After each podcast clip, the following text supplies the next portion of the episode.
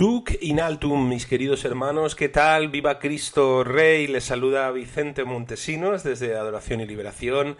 Estamos en el telediario de hoy, viernes 12 de febrero del año del Señor de 2021, festividad de los siete fundadores de la Orden de los Servitas.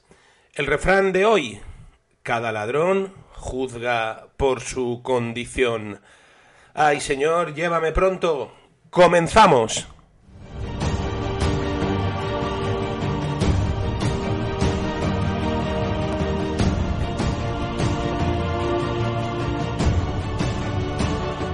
La infanta Cristina de Borbón y Borbón, tal y como podemos ver en la propia página de la institución, eh, preside en adelante el patronato de IS Global, una institución financiada por George Soros, nada más y nada menos que por George Soros, el testaferro de la familia Rothschild, una institución eh, prevista para promocionar la conocida Agenda 2030 de las Naciones Unidas, más en concreto para gestionar e informar actualmente sobre el tema de la pandemia. Por lo tanto, se confirma que la infanta Cristina está más cerca que nunca de volver a España, esta vez con un nuevo cargo, eh, trabajando nada más y nada menos que con Solana Javier y con Leire Pajín. Por lo tanto, como les informamos, va a presidir el patronato de IES Global, una entidad financiada por George Soro.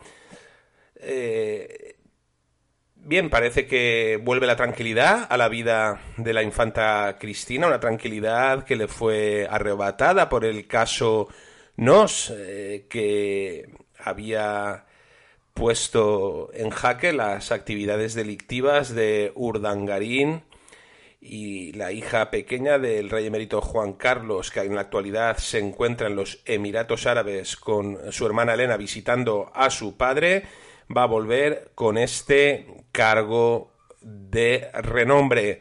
Y ese Global, una organización que dicen que es sin ánimo de lucro, que depende de la entidad bancaria catalana para la cual trabajaba la infanta Cristina y que se financia por varias vías. Básicamente la Generalitat de Cataluña, el gobierno de España y por donaciones de otras fundaciones que quieren colaborar con el proyecto. Es el caso de eh, organizaciones como las creadas por George Soros o la organización de Aga Khan, con la que ya trabajaba fundamentales, como dice la propia web de la institución, eh, para que IES Global consiga fondos para lograr sus objetivos, la introducción de la Agenda 2030.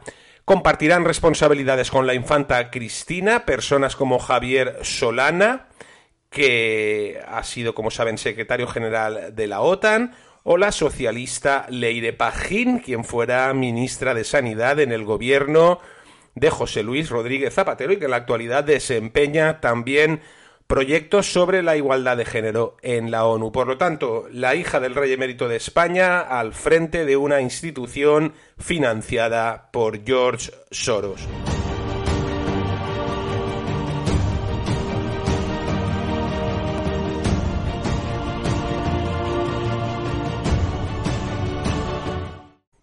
Bien, eh, continuamos en otro orden de cosas, o no tanto. Jorge Mario Bergoglio felicita por el nuevo año lunar en Extremo Oriente.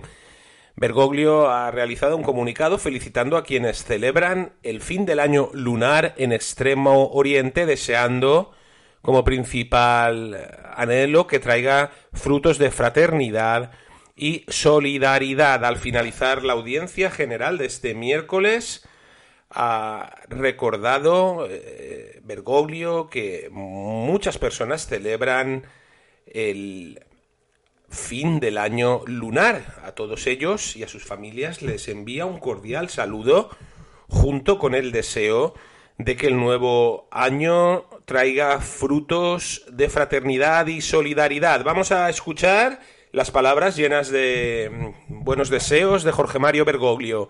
Dice así, en este momento particular en el cual son fuertes las preocupaciones para afrontar los desafíos de la pandemia, formulo el deseo de que cada uno pueda gozar de buena salud y serenidad de vida. Así pues, este es el deseo de Jorge Mario Bergoglio para todos aquellos que celebran el nuevo año lunar, su fin en concreto en Extremo Oriente.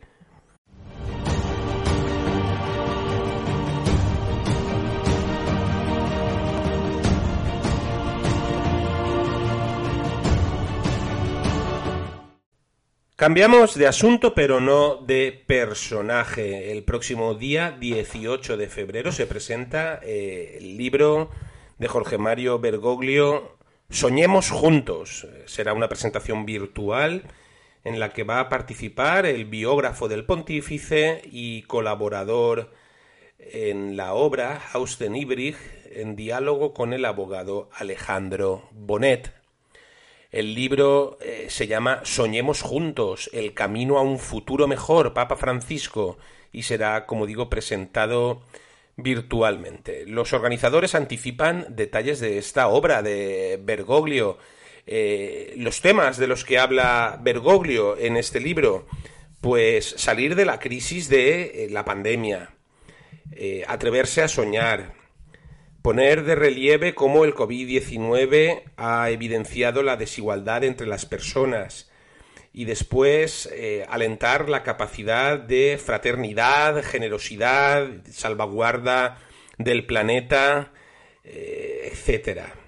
Eh, Bergoglio en este libro propone un proyecto inspirador y concreto para construir un mundo mejor que coloque a los desfavorecidos y al planeta en el centro de un nuevo pensamiento. Eh, Bergoglio pide un nuevo pensamiento, mostrando que los individuos si se unen juntos y dejan de lado sus diferencias religiosas, culturales, descubren imprevistas y maravillosas posibilidades. Eh, los editores hablan de que soñar juntos es el eh, Bergoglio en su expresión más personal, profunda y apasionada, y acaban diciendo que con este libro de Jorge Mario Bergoglio y los corazones abiertos podemos cambiar el mundo.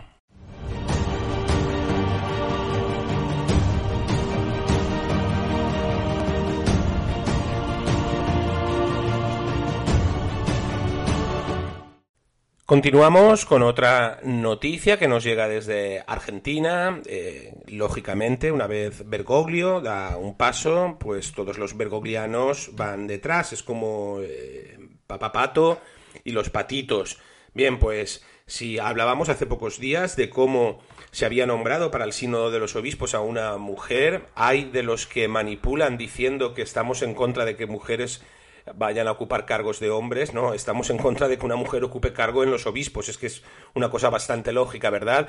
Bien, en este caso, pues inmediatamente tenemos ya al obispo de Gualeguaychú, Monseñor Héctor Zordán, quien acaba de nombrar canciller de la diócesis de Gualeguaychú, canciller de la diócesis de Gualeguaychú, a Silvia Melchiori, miembro del Instituto Secular de Apóstoles del Sagrado Corazón, una catequista jubilada. El 11 de febrero, ayer mismo, tomó cargo como canciller secretaria del ah, obispado Silvia Melchiori. Eh, por tanto, eh, un aplauso de felicitación a el obispo Zordán por rápidamente implementar los mandatos de Bergoglio.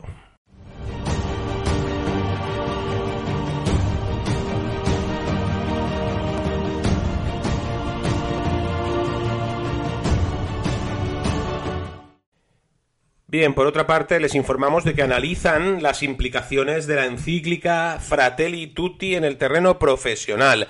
Bergoglio eh, indica que la medicina para superar todas las crisis es por un momento iba a decir Dios, no, pero estoy hablando de Bergoglio, no. La medicina para superar todas las crisis es su encíclica, eh, Fratelli Tutti de lo que habla, ¿no? En este sentido, dice Bergoglio que piensa que la fraternidad entre todos es el verdadero remedio para la pandemia, es decir, que todos nos sentimos hermanos y la pandemia se va y todos los males que nos afectan, porque la fraternidad eh, universal es la medicina que el mundo hoy necesita, igual que las vacunas. ¿eh? Para Bergoglio, eh, hay dos cosas que solucionan todos los problemas de la cristiandad y del mundo entero, que son el fratelli tutti y las vacunas.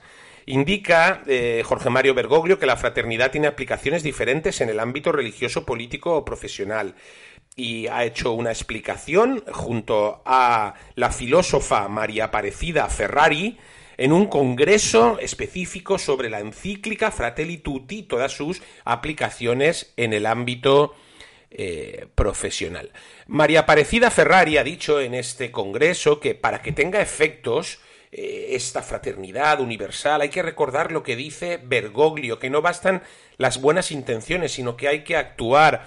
A tal acto se ha unido también Cristian Mendoza, de la Facultad de Teología de la Pontificia Universidad de la Santa Croce, diciendo que cuando Bergoglio lanza este gran desafío al mundo socioeconómico y político, lo hace únicamente pensando en la dignidad de la persona.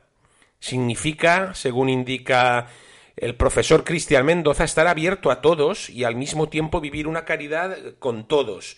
A este evento no ha podido faltar el cardenal Miguel Ángel Ayuso, presidente de ese gran pontificio Consejo para el Diálogo Interreligioso, y ha manifestado, creo que el Papa Francisco está caminando sobre este sentido de que vivimos en un mundo enfermo que lo que necesita es pensarán ustedes, eh, la fe, Dios, Cristo, no, no, el alivio de la fraternidad. Bien, pues aquí tenemos este congreso auspiciado por Bergoglio que nos da las soluciones a todos los problemas humanos. Fratelli tutti y vacunas. Eh, seguimos informando.